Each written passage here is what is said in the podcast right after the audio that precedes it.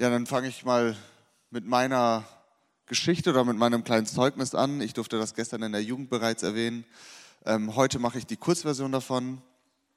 Und zwar ähm, bin ich christlich aufgewachsen, bin ganz normal in die Gemeinde gegangen. Mit 16 habe ich mich allerdings dazu entschieden, mein eigenes Ding zu machen, wollte mein Leben leben, wollte ich selber sein. Und ja, so habe ich angefangen, mein Leben tatsächlich auch zu leben. Doch irgendwie hat mich halt nichts erfüllt. Ich hatte nichts davon. Ich war weder glücklich noch irgendwas anderes. Also habe ich damals dann entschieden, okay, ähm, um glücklich zu sein, um abzuschalten, habe ich angefangen, Drogen zu nehmen und, und, und. Und hat mich trotzdem alles irgendwie nicht glücklich gemacht. Ja, dann dachte ich mir, okay, ähm, ich wollte trotzdem irgendwie immer abschalten, ein bisschen, ja, trotzdem mein Leben leben irgendwie und so habe ich mich ein wenig mit dem Okkulten beschäftigt und ja, ähm, habe leider was in mich reingelassen und war anschließend besessen. Ähm, doch dank Jesus ähm, darf ich heute trotzdem hier stehen.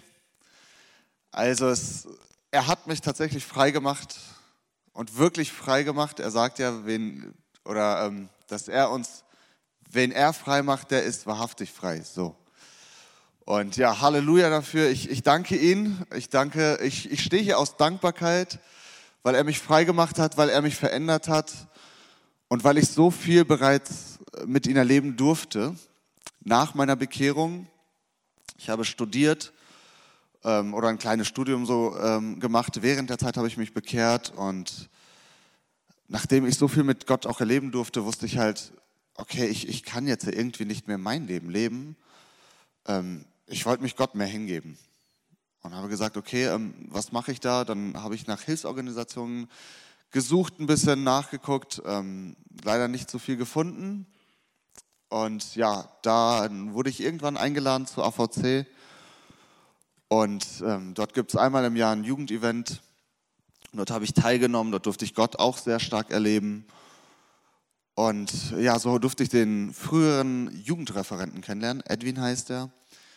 Und der ähm, hat dann irgendwann, hat er mich mal besucht.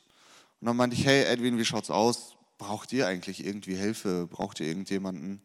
Und dann sagte er zu mir, hey Jonas, weißt du was? Genau dafür habe ich gebetet.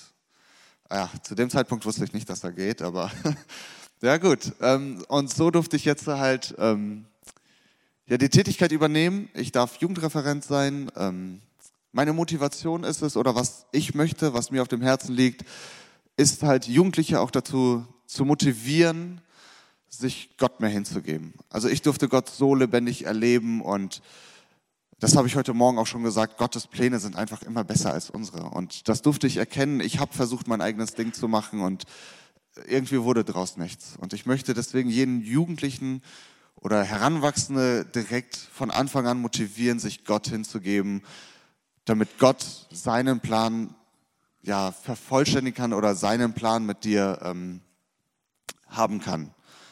Ja, und ähm, ich helfe auch beim AVC ähm, Hof, das heißt in der Logistik ein wenig. Und so durfte ich schon in diesem einen Monat ähm, ein wenig miterleben, jetzt vor allem wegen der Situation in der Ukraine, ja, und da wollte ich halt ein bisschen erzählen, was ich so erlebt habe. Also wir haben einen Aufruf gestartet an, also für Hilfsgüter, eine Spendenaktion und in den ersten zwei Tagen ist halt irgendwie nicht wirklich was passiert. Es kam vielleicht ein bisschen an, aber halt nicht so viel. Und ich wusste gar nicht, was los war. Ich dachte mir, hä, okay, was, was, was ist denn jetzt da los? Irgendwie, man macht einen Spendenaufruf, AVC, ziemlich bekannt und, und kam nichts rein. Und dann ähm, ja, habe ich ein Gebet gemacht und habe zu Gott gesagt, okay, Herr, bitte, wir haben eine riesen Lagerhalle und ich meinte, Herr, bitte füll doch diese Halle, damit wir diesen Menschen helfen können. Und ehrlich gesagt, ja, das habe ich heute Morgen auch schon erwähnt, ähm, frage ich mich, okay, ähm, vielleicht sollte ich das doch nicht beten. Also die Halle, die ist am explodieren. Ähm, es ist extrem voll. Wir dürfen so viele Hilfsgüter rüberbringen ähm, an die ukrainische Grenze, wo die Flüchtlinge direkt ankommen, in Polen. Da ähm, haben wir auch ein Riesenlager, da wird das alles gesammelt, in kleinere Transporte auch ähm, ja, gelagert oder ähm, mit den kleinen Transporten wird es über die Grenze gebracht und an Bedürftigen ähm, weitergegeben. Markus hat es vorhin schon erwähnt. 62 ähm, Tonnen durften wir bereits an Hilfsgütern äh, rüberbringen und ich bin Gott einfach sehr, sehr dankbar, dass, ja, dass er auch so vielen es auf dem Herzen legt, einfach ähm, zu helfen, etwas zu geben. Und ja, das darf, darf ich halt live äh, dort auch vor Ort immer wieder erleben. Und ähm, ja, dafür bin ich auch sehr dankbar. Und es kommen auch sehr viele Flüchtlinge jetzt rüber, also die Stadt Nidda, das ist unser Zentrum, da nehmen wir oder die Stadt nimmt 1000 Leute auf und wir vermitteln ähm, die Flüchtlinge. Und so durften wir ähm, jetzt die Flüchtlinge erstmal beherbergen und anschließend, sobald ähm, Privatpersonen, sehr viele übrigens, auch dafür bin ich sehr dankbar, dass Gott einfach das auf dem Herzen gelegt hat, sehr viele Privatpersonen ähm, nehmen tatsächlich dann die Flüchtlinge auch zu Hause auf. Und ja, wir vermitteln sie ein wenig, bringen sie dann rüber, ähm, übersetzen es und ähm, ja, dürfen einfach ein Teil sein, um Menschen zu helfen, wie auch unser zweiter Standpunkt, also Notleidenden helfen. Und natürlich, wenn jetzt auch viele Ukrainer kommen, da wird auch viel Gebet benötigt, denn ich glaube, da gibt es jetzt auch sehr viel geistliche Arbeit zu tun. Ähm, viele kommen rüber, die, die erst gar nicht glauben oder die Jesus noch gar nicht kennen. Ja, und da wäre ich auch sehr dankbar, wenn, wenn ihr dafür mitbeten würdet und es in, oder es in eure Gebete einschließen würdet, dass Gott uns auch diese Kraft gibt, den Menschen halt wirklich von Jesus zu erzählen, die frohe Botschaft weiterzugeben. Ja, und dann wollte ich noch ganz kurz, ähm, wir haben hier halt ähm, so Kärtchen hinten. Da kann man auch, also wie gesagt, Gebete sind für uns sehr wichtig und da könnte man zum Beispiel auch so, ein, ähm, so eine Gebetsmail ankreuzen, es ausfüllen und dann würdet ihr jeden, jede Woche Montag eine Mail bekommen und da würde genau drin stehen, zum Beispiel, wofür man beten kann oder für welche Lage, welche Situation, ähm, in welchem Land. Wir, jede Woche ist ein neues Land dran. Und ich habe jetzt von der Ukraine erzählt, aber Markus, du kannst schon mal nach vorne dann auch kommen. Ähm, der erzählt euch dann jetzt viel mehr, denn ich bin wie gesagt der Neue, ich kenne leider nicht ganz so viel, aber Markus durfte bereits sehr viel erleben und ähm, die Not ist sehr groß. Das durfte ich mittlerweile auch kennenlernen jetzt bei AVC. Ja, und Markus erzählt dann oder berichtet ein wenig mehr darüber, ähm, wo AVC tätig ist und ja, wie wichtig auch eure Gebete sind, um uns dabei zu unterstützen, ähm, den Leuten zu helfen. Ja, ich bin der Alte. Er ist der Neue.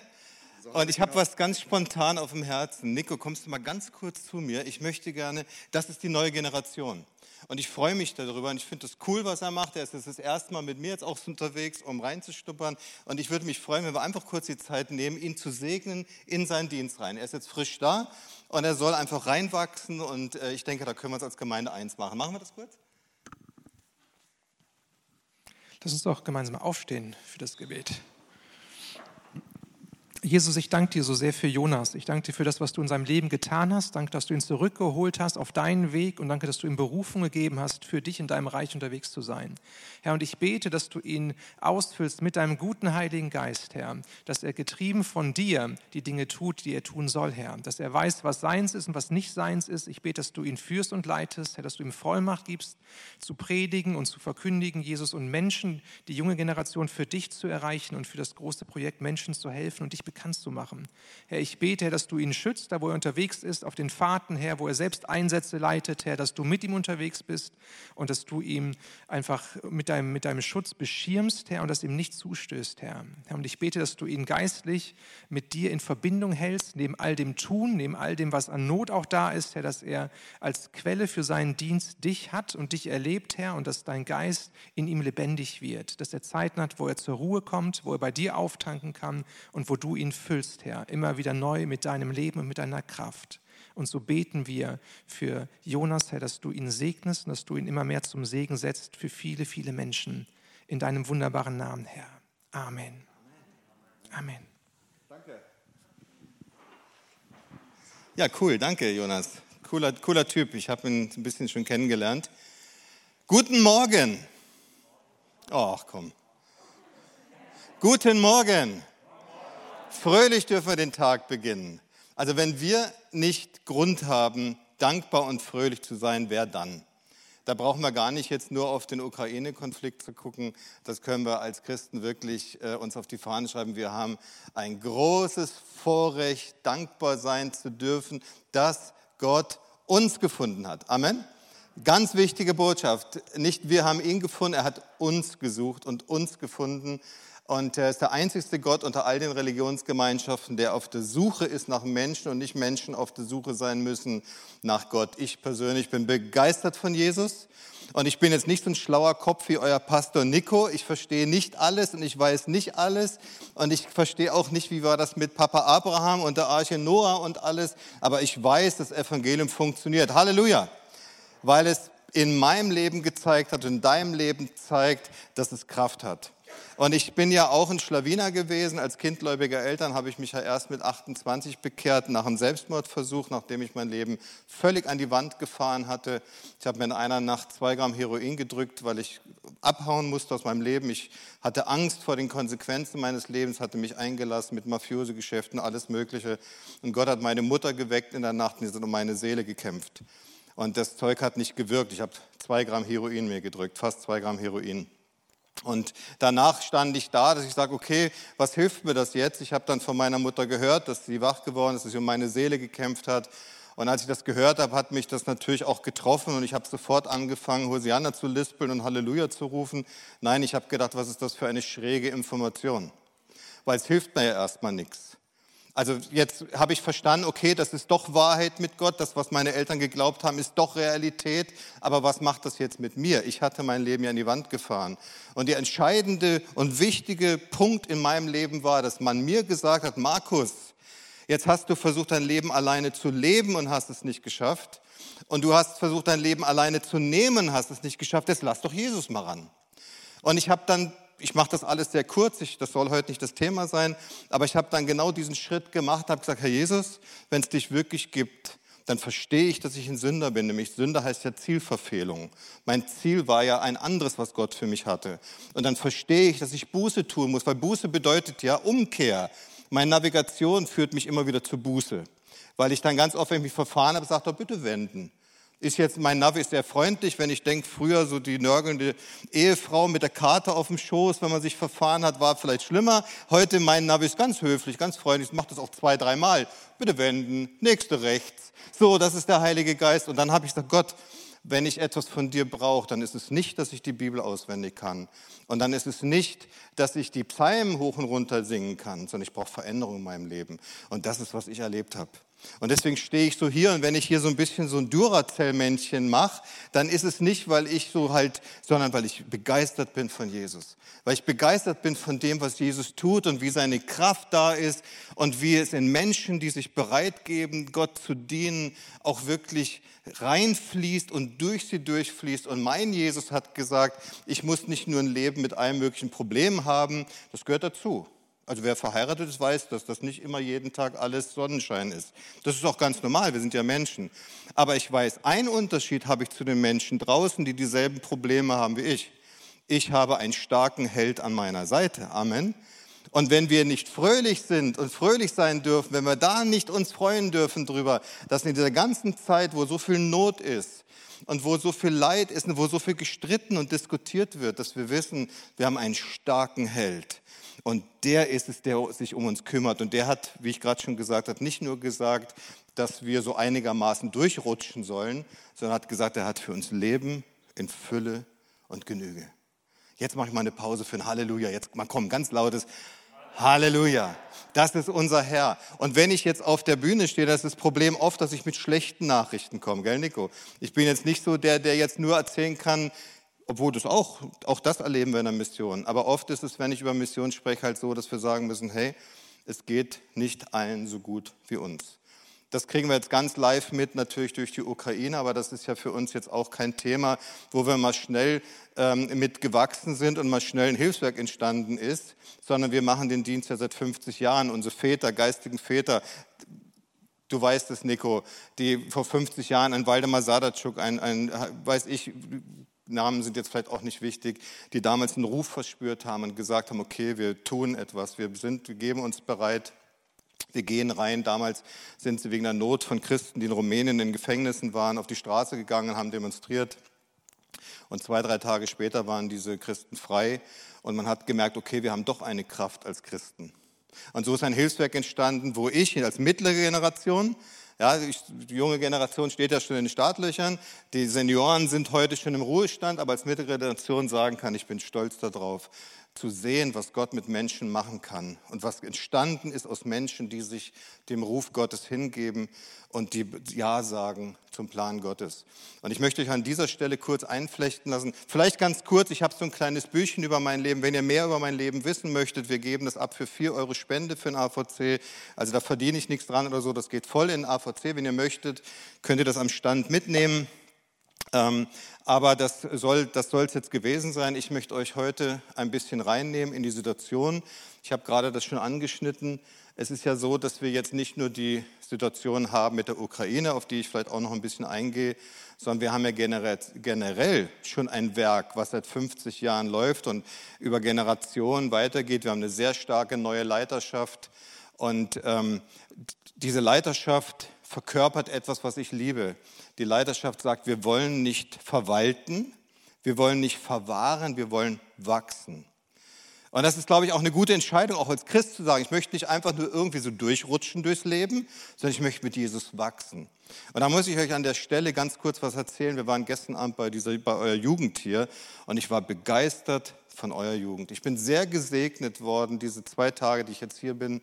Heute Morgen gestern Abend, der Lobpreis, den ihr hier habt, die Jugend gestern. Wir haben Ihnen gestern schon auch eine Herausforderung gestellt durch, durch Zeugnis, durch äh, Jonas sein Zeugnis, durch mein Zeugnis.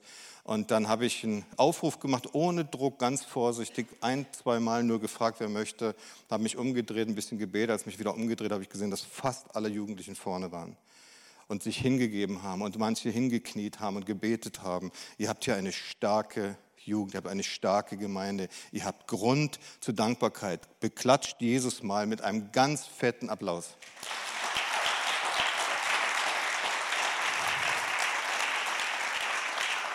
Eine starke Leiterschaft, eine tolle Gemeinde. Ich bin sehr dankbar, dass ich wieder hier sein darf.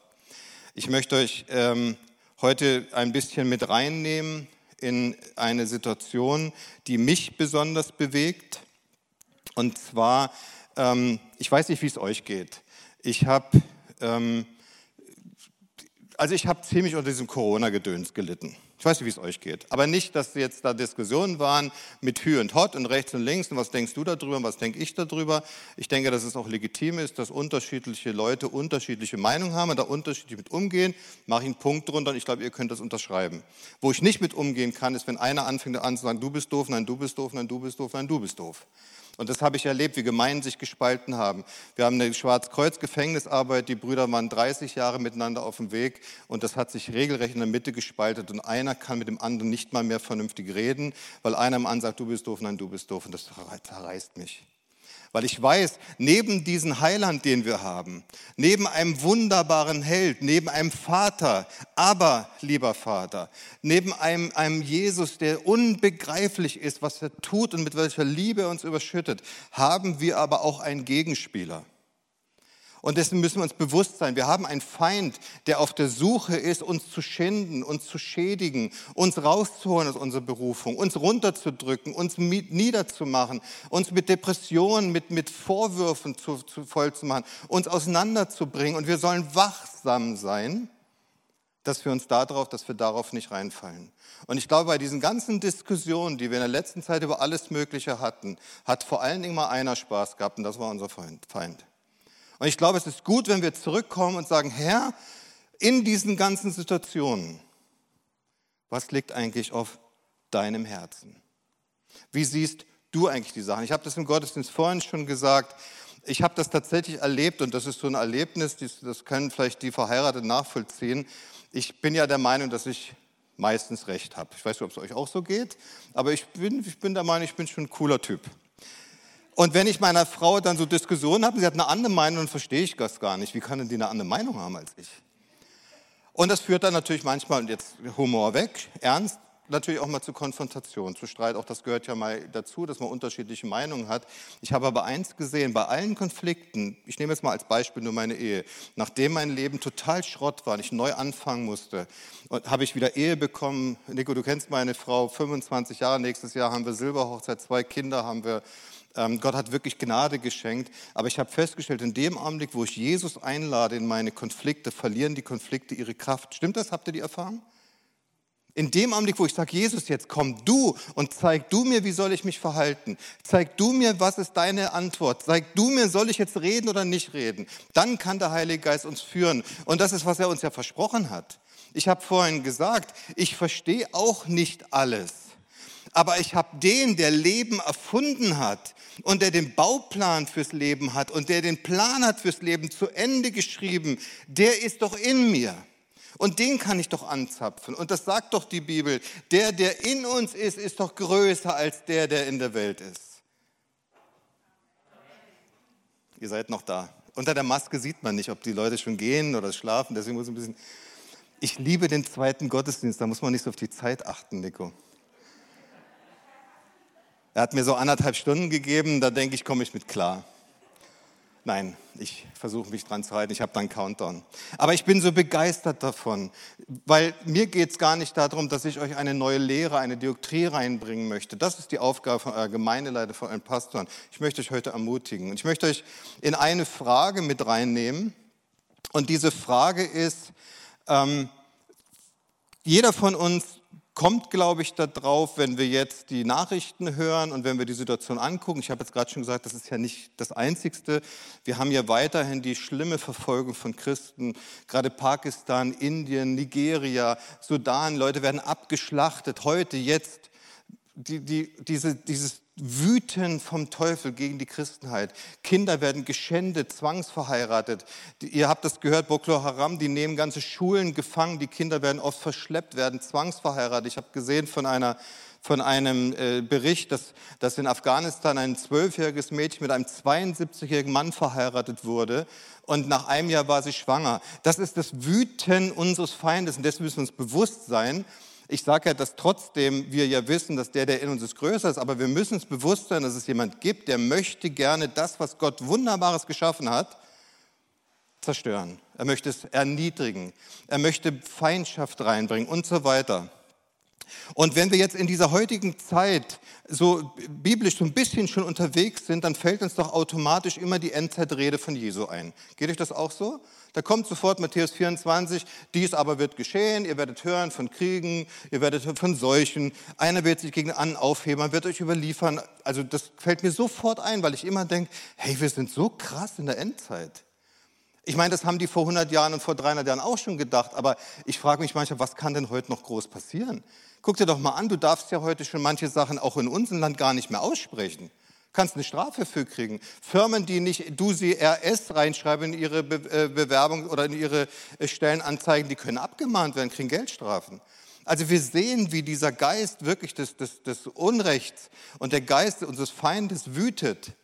Und jetzt finde ich das so stark, wenn ich mir diese Bibelpassage angucke aus Matthäus 24, und ab Vers 4, wie Jesus diesen Bericht beginnt. Und die Bibelkundigen wissen schon, was jetzt kommt, weil da heißt es in Matthäus 24, Vers 4, seht zu, dass euch niemand verführe. Und ich dachte, das, äh, als ich das die ersten Male gelesen habe, dachte ich, wie, okay, das, wie passt das denn jetzt zusammen? Das hat jetzt ja nicht wirklich einen sofortigen Zusammenhang damit, dass im nächsten Satz steht, ihr werdet hören von Kriegsgeschrei und sowas. Aber mir ist es immer bewusster geworden, dass die Gefahr ist und dass es auch so eine schleichende Lüge ist, die aber auch bei uns oder in meinem Leben einkehren kann, dass wir uns verführen lassen, zum Beispiel nicht mehr dankbar zu sein. Und dieses Thema Corona hat mir das sehr stark gezeigt, wie Leute sich doch stundenlang damit darüber unterhalten können. Heute ist ja die erste Frage, hallo, wie geht's? Und dann bist du geimpft oder nicht? Das, das ist ja schon Standard. Ja? Und da gibt es so viele Dinge und wir können verführt werden, uns um alle möglichen Dinge zu kümmern und uns mit allen möglichen Dingen auseinanderzusetzen. Und Gott sagt vielleicht, hallo, ich bin auch noch hier, ich würde auch ganz gern mal wieder was mit dir besprechen. Aber wir sind so beschäftigt. Wir sind vielleicht undankbar. Ich neige dazu auch, dass dies und jenes mir nicht gefällt. Und, und wenn mich dann beim Autofahren, ich bin ja viel auf der Autobahn, ach, naja, wenn mich da einer ärgert, dann bin ich auch manchmal, dass ich am liebsten zurückschießen würde. So, weißt du, MG ausfahren, wegbeamen. Aber Gott sagt immer wieder zu mir, hey Markus, komm noch mal zurück. Und dann finde ich diese Bibelstelle und denke, okay, Jesus hat das gesagt, pass auf, das wird alles passieren, jetzt pass auf, jetzt pass auf, jetzt pass auf. Lass dich nicht verführen, dass es dich wegzieht von dem, was Gott als wirklichen Plan für dich hat.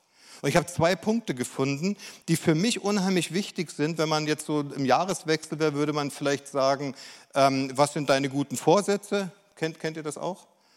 Ich habe auch jedes, also, also jetzt nicht mehr, weil die guten Vorsätze von vor zwei, drei Jahren, die sind immer noch da. Also ich brauche jetzt nicht jedes Mal neue. Aber das kennt ja jeder von uns. Ähm, und habe ich mich aber so über den Jahreswechsel gefragt, Gott, was ist eigentlich für dich wichtig? Was sind eigentlich, wenn ich jetzt Gott fragen könnte, Gott, was sind deine Vorsätze, was wäre für ihn wichtig? Ich habe zwei Sachen gefunden, wo ich glaube, das ist ganz, ganz zeitaktuell, ganz wichtig, was Gott auf dem Herzen liegt. Und das eine ist, das finden wir im 1. Timotheus 2, die ersten vier Verse. Und ich lese euch das mal vor aus einer lebendigen Buchübersetzung, also aus einer moderneren Übersetzung. Äh, und da heißt es, vor allem anderen fordere ich euch auf, für alle Menschen zu beten. Bittet bei Gott für sie und dankt ihm. So sollt ihr für die Herrschenden und andere Menschen in führenden Stellungen beten, damit wir in Ruhe und Frieden so leben können, wie es Gott gefällt und anständig ist. Das ist gut und macht Gott, unserem Erlöser, Freude. Er möchte, und jetzt kommt der Bibel, die Bibelstelle, die auch wieder jeder eigentlich auswendig kann, er möchte, dass jeder gerettet wird und jeder die Wahrheit erkennt. Und ich glaube, wenn ich das sofort jetzt auf die Ukraine beziehen darf, ich glaube, wir haben auch eine Gefahr, dass wir jetzt über die bösen Russen schimpfen. Natürlich ist die Situation, ich bin voll auf eurer Seite. Das ist absolut nicht in Ordnung. Wir leiden mit diesen Menschen, wir helfen ihnen. Aber der Russe und der Putin und der Ukrainer sind genauso von Gott geliebt wie du und ich.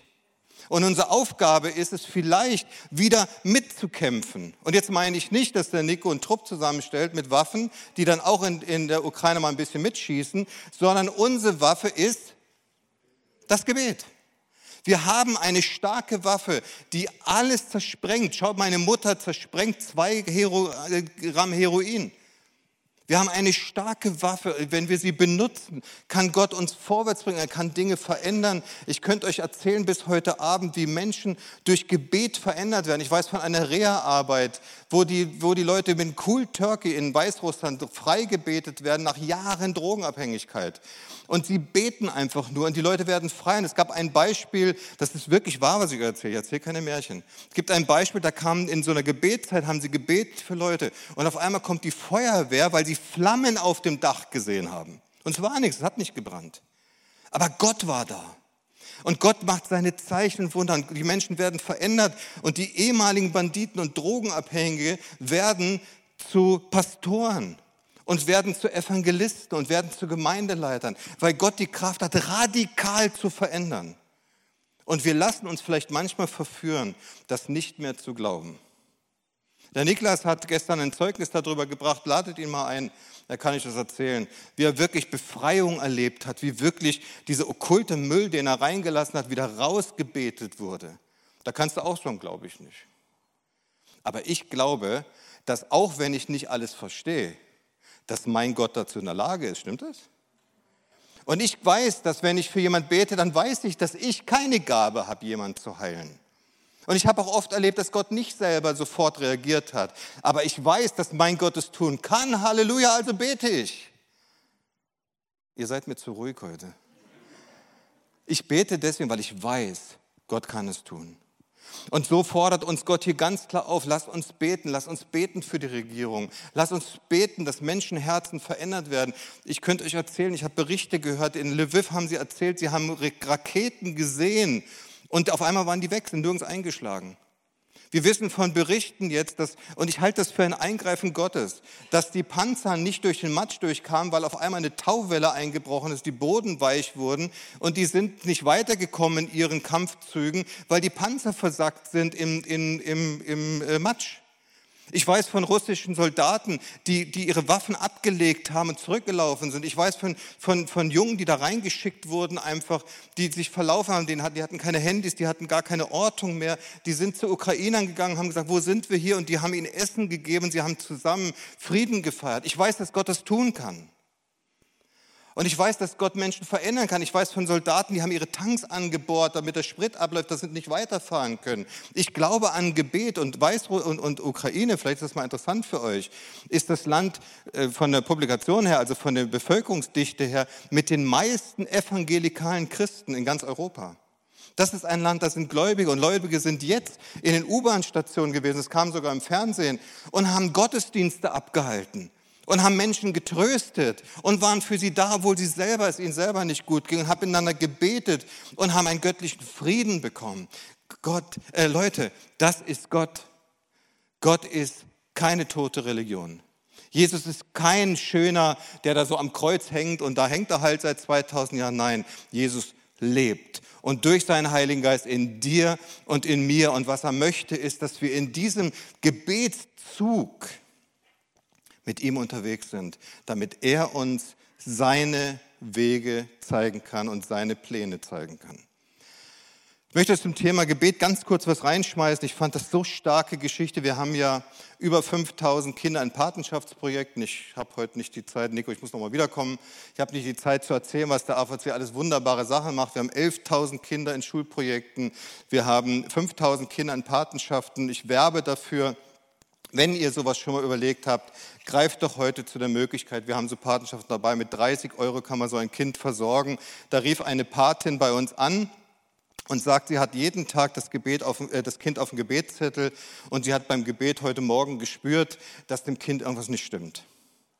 Und so hat es hat, hat, äh, die, haben die Göttels dann festgestellt, okay, das ist Nicaragua, Mantai, haben Mantai angeschrieben, der sagt, okay, es dient die Schule in dem, dem Ort, alles klar, Kontakt hergestellt zur Rektorin. Rektorin findet über das, die Nummer vom Kind raus, welches Kind war das, holt das Kind in die, ins Rektorat und der Junge, 15 Jahre alt letztes Jahr, Pepe heißt er, 15 Jahre alt, weiß gar nicht so richtig, traut sich nicht zu erzählen, dann bricht es aus dem Raus und sagt, nein, eigentlich geht es uns gar nicht gut. Mein Vater hat uns schon vor längerer Zeit verlassen und meine Mutter ist vor ein paar Tagen ins Krankenhaus gekommen, die hat Herzprobleme, wir wissen nicht, wir haben nichts zu essen zu Hause, wir wissen nicht, wie es weitergeht. Und dann konnten wir natürlich eingreifen, das heißt, man konnte sie versorgen und so weiter. Aber was ich gesehen habe, ist, dass das Gebet kennt keine Sprachbarrieren. Das Gebet kennt keine Zeitverschiebung, keine Kilometer. Das Gebet kennt gar nichts. Es geht einen direkten Fluss durch den Heiligen Geist von meinem zu deinem Herz und von deinem Herz in diesen Tunnel in der Ukraine. Wenn wir den Heiligen Geist wirken lassen, wenn wir uns dazu entscheiden, sagen, ja, wir lassen uns nicht verführen, ständig auf alle möglichen negativen Nachrichten zu reagieren, sondern wir lassen uns verbinden durch den Heiligen Geist mit der Kraft und Gnade Gottes. Der zweite Punkt, der mir sehr wichtig ist, und dann bin ich schon auf der Zielgerade. Gott möchte, dass wir seine Arme, Beine, Hände, Mund und Ohren sind.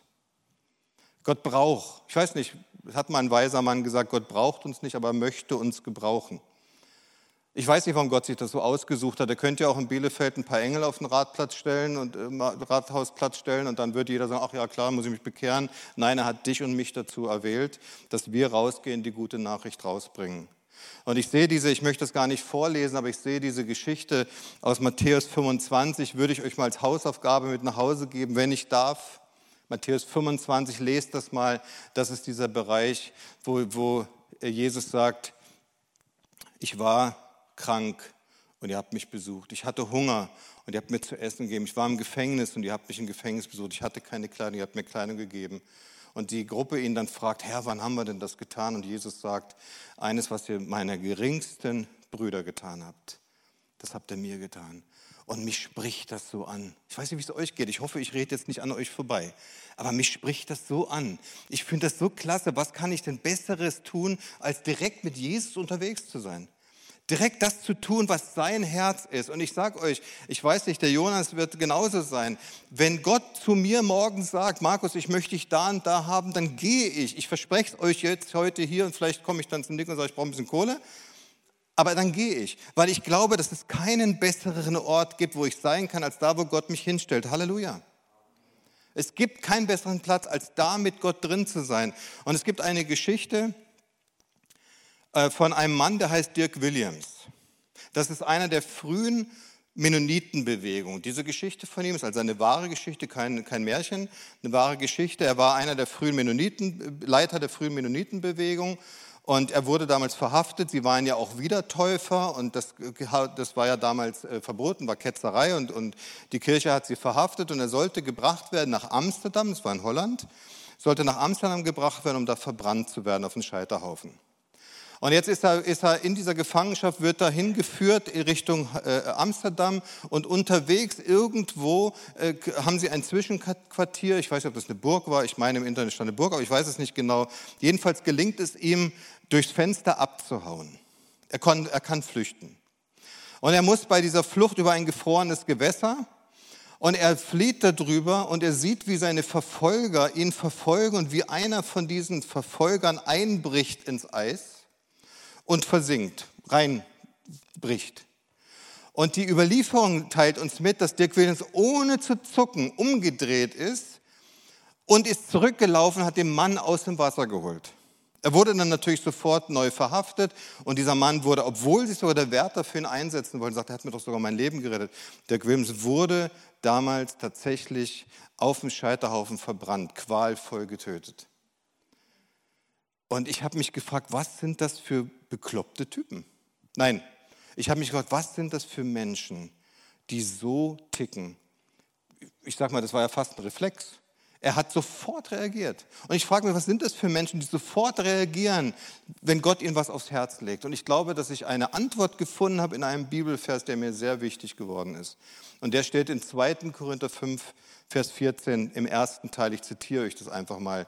Da heißt es, denn die Liebe Christi drängt uns. Und das ist meine Botschaft an dich heute. Was drängt uns? Haben wir uns vielleicht auch, und das ist doch in Ordnung, wenn wir das zugeben, genau das ist doch der Weg, den der Heilige Geist mit uns gehen möchte. Vielleicht stellen wir auch fest, ja Mensch, vielleicht haben wir uns auch ein bisschen verrannt. Vielleicht haben wir uns auf irgendwas da auch vielleicht ein bisschen festgeschossen, festgefahren. Aber Gott ist doch so gnädig, er kann doch jetzt genau an unseren Herzen wirken und kann das brechen, was dahinter steht. Habe ich recht oder nicht? Gott kann doch jetzt genau zu uns reden und sagen, Mensch, Junge, das Ding da, das lassen wir jetzt mal los. Und da hast du dich vielleicht nicht richtig verhalten. Geh doch mal zu deinem Bruder hin, deiner Schwester und bring das in Ordnung.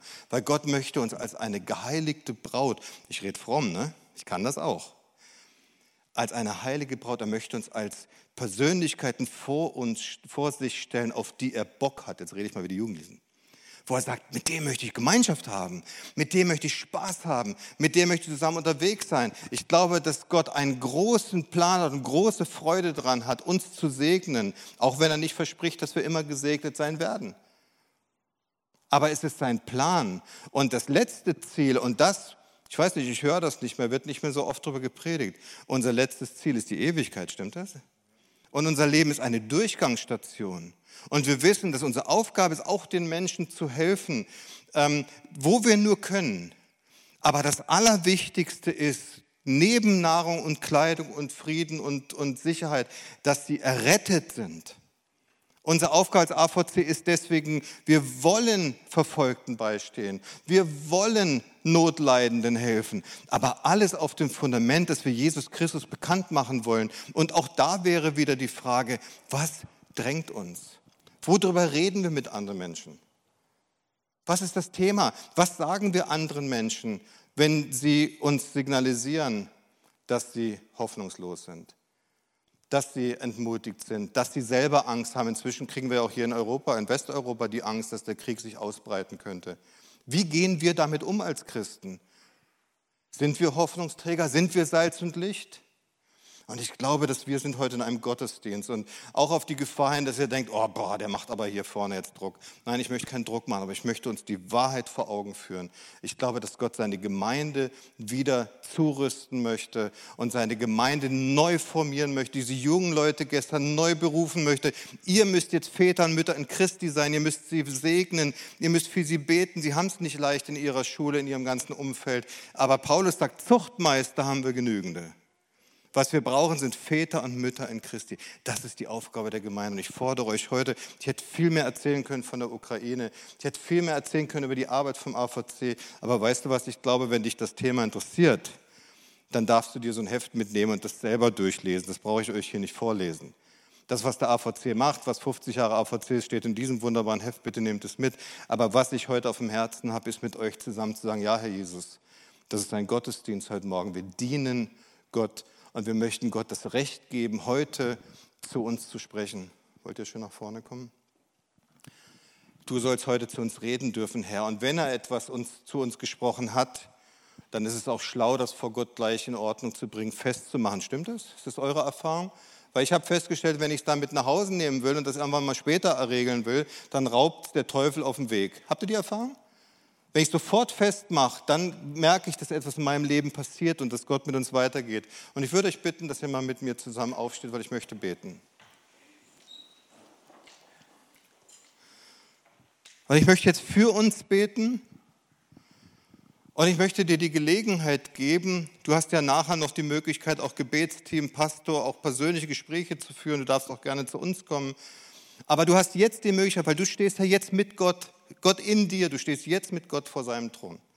Und du kannst jetzt Gott eine Antwort geben auf das, was er dir vielleicht heute Morgen sagen wollte. Das kann was ganz anderes sein, als ich jetzt geredet habe. Aber irgendwas hat Gott, glaube ich, für dich heute gehabt. Und dann bitte ich dich, gib ihm jetzt eine Antwort drauf. Wir wollen jetzt zusammen beten. Ich möchte dann dieses, dieses Festmachen und Versiegeln durch den Heiligen Geist, das, was Gott jetzt mit uns bespricht, was ihr jetzt in euren Herzen klar macht, das möchte ich versiegeln, möchte euch segnen. Ist das so in Ordnung für euch? Herr Jesus, ich danke dir dafür, dass du derjenige bist, um den es geht. Und du bist derjenige, der den Menschen so sehr liebt, so sehr, dass du bereit warst, als Mensch auf die Erde zu kommen aus dem Himmel und den Weg zu gehen ans Kreuz, Herr, dass wir alles gar nicht verstehen können. Aber du hast es gemacht, um die Basis zu schaffen, dass wir heute vor dir stehen dürfen und sagen, aber lieber Vater. Herr, und du redest zu uns, wie, unsere, wie wir unsere Kinder versuchen zu erziehen, nur viel besser. Du willst uns führen wie ein Navigationssystem, nur viel besser. Du möchtest uns einen Weg geben, du möchtest uns Heilung schenken, du möchtest, dass wir Dinge, die uns abhalten, davon wirklich in deinem Weg unterwegs zu sein, Herr, du möchtest diese Ketten lösen, du möchtest Fesseln brechen und deine Kraft ist heute Morgen hier. Wir preisen dich dafür. Deine Gnade ist hier und sie ist genug.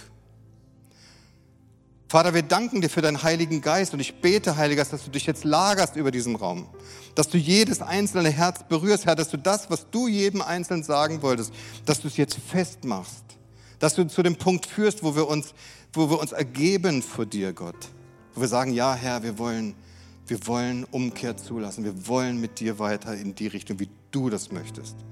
Wir wollen Vergebung empfangen für Dinge, wo wir uns vielleicht nicht richtig verhalten haben, aber wir wollen auch Kraft empfangen, vorwärts zu gehen und es von jetzt an besser zu tun. Und Herr, ich bete in Jesu Namen, dass der Heilige Geist jetzt kommt und das jetzt versiegelt, was wir festgemacht haben. Und dass es der Teufel nicht rauben darf auf dem Weg nach Hause, sondern dass es wiedergefunden wird in der Ewigkeit, weil es Bestand hat, deine göttliche Kraft in unserem Leben. In Jesu Namen. In Jesu Namen segne ich euch. Und ich weiß, dass, dass wenn, Gott uns, Gott, wenn, wir, wenn wir uns Gott hingeben, wird er alle anderen Sachen in unserem Leben lösen. Er hat die Lösung für Hilfsgüter, er hat die Lösung für Finanzen, er hat die Lösung für Krankheit, er hat die Lösung für unsere privaten Probleme, er hat für alles schon die Lösung parat. Und wir wollen einfach loslassen, wir wollen uns nicht verführen lassen, uns davon gefangen halten zu lassen, sondern wir wollen abgeben an dich. Und das tun wir jetzt, Heiliger Geist. Vater, wir kommen zu dir und werfen unseren Rucksack ab bei dir und dürfen von dir Befreiung empfangen. In Jesu Namen. Amen.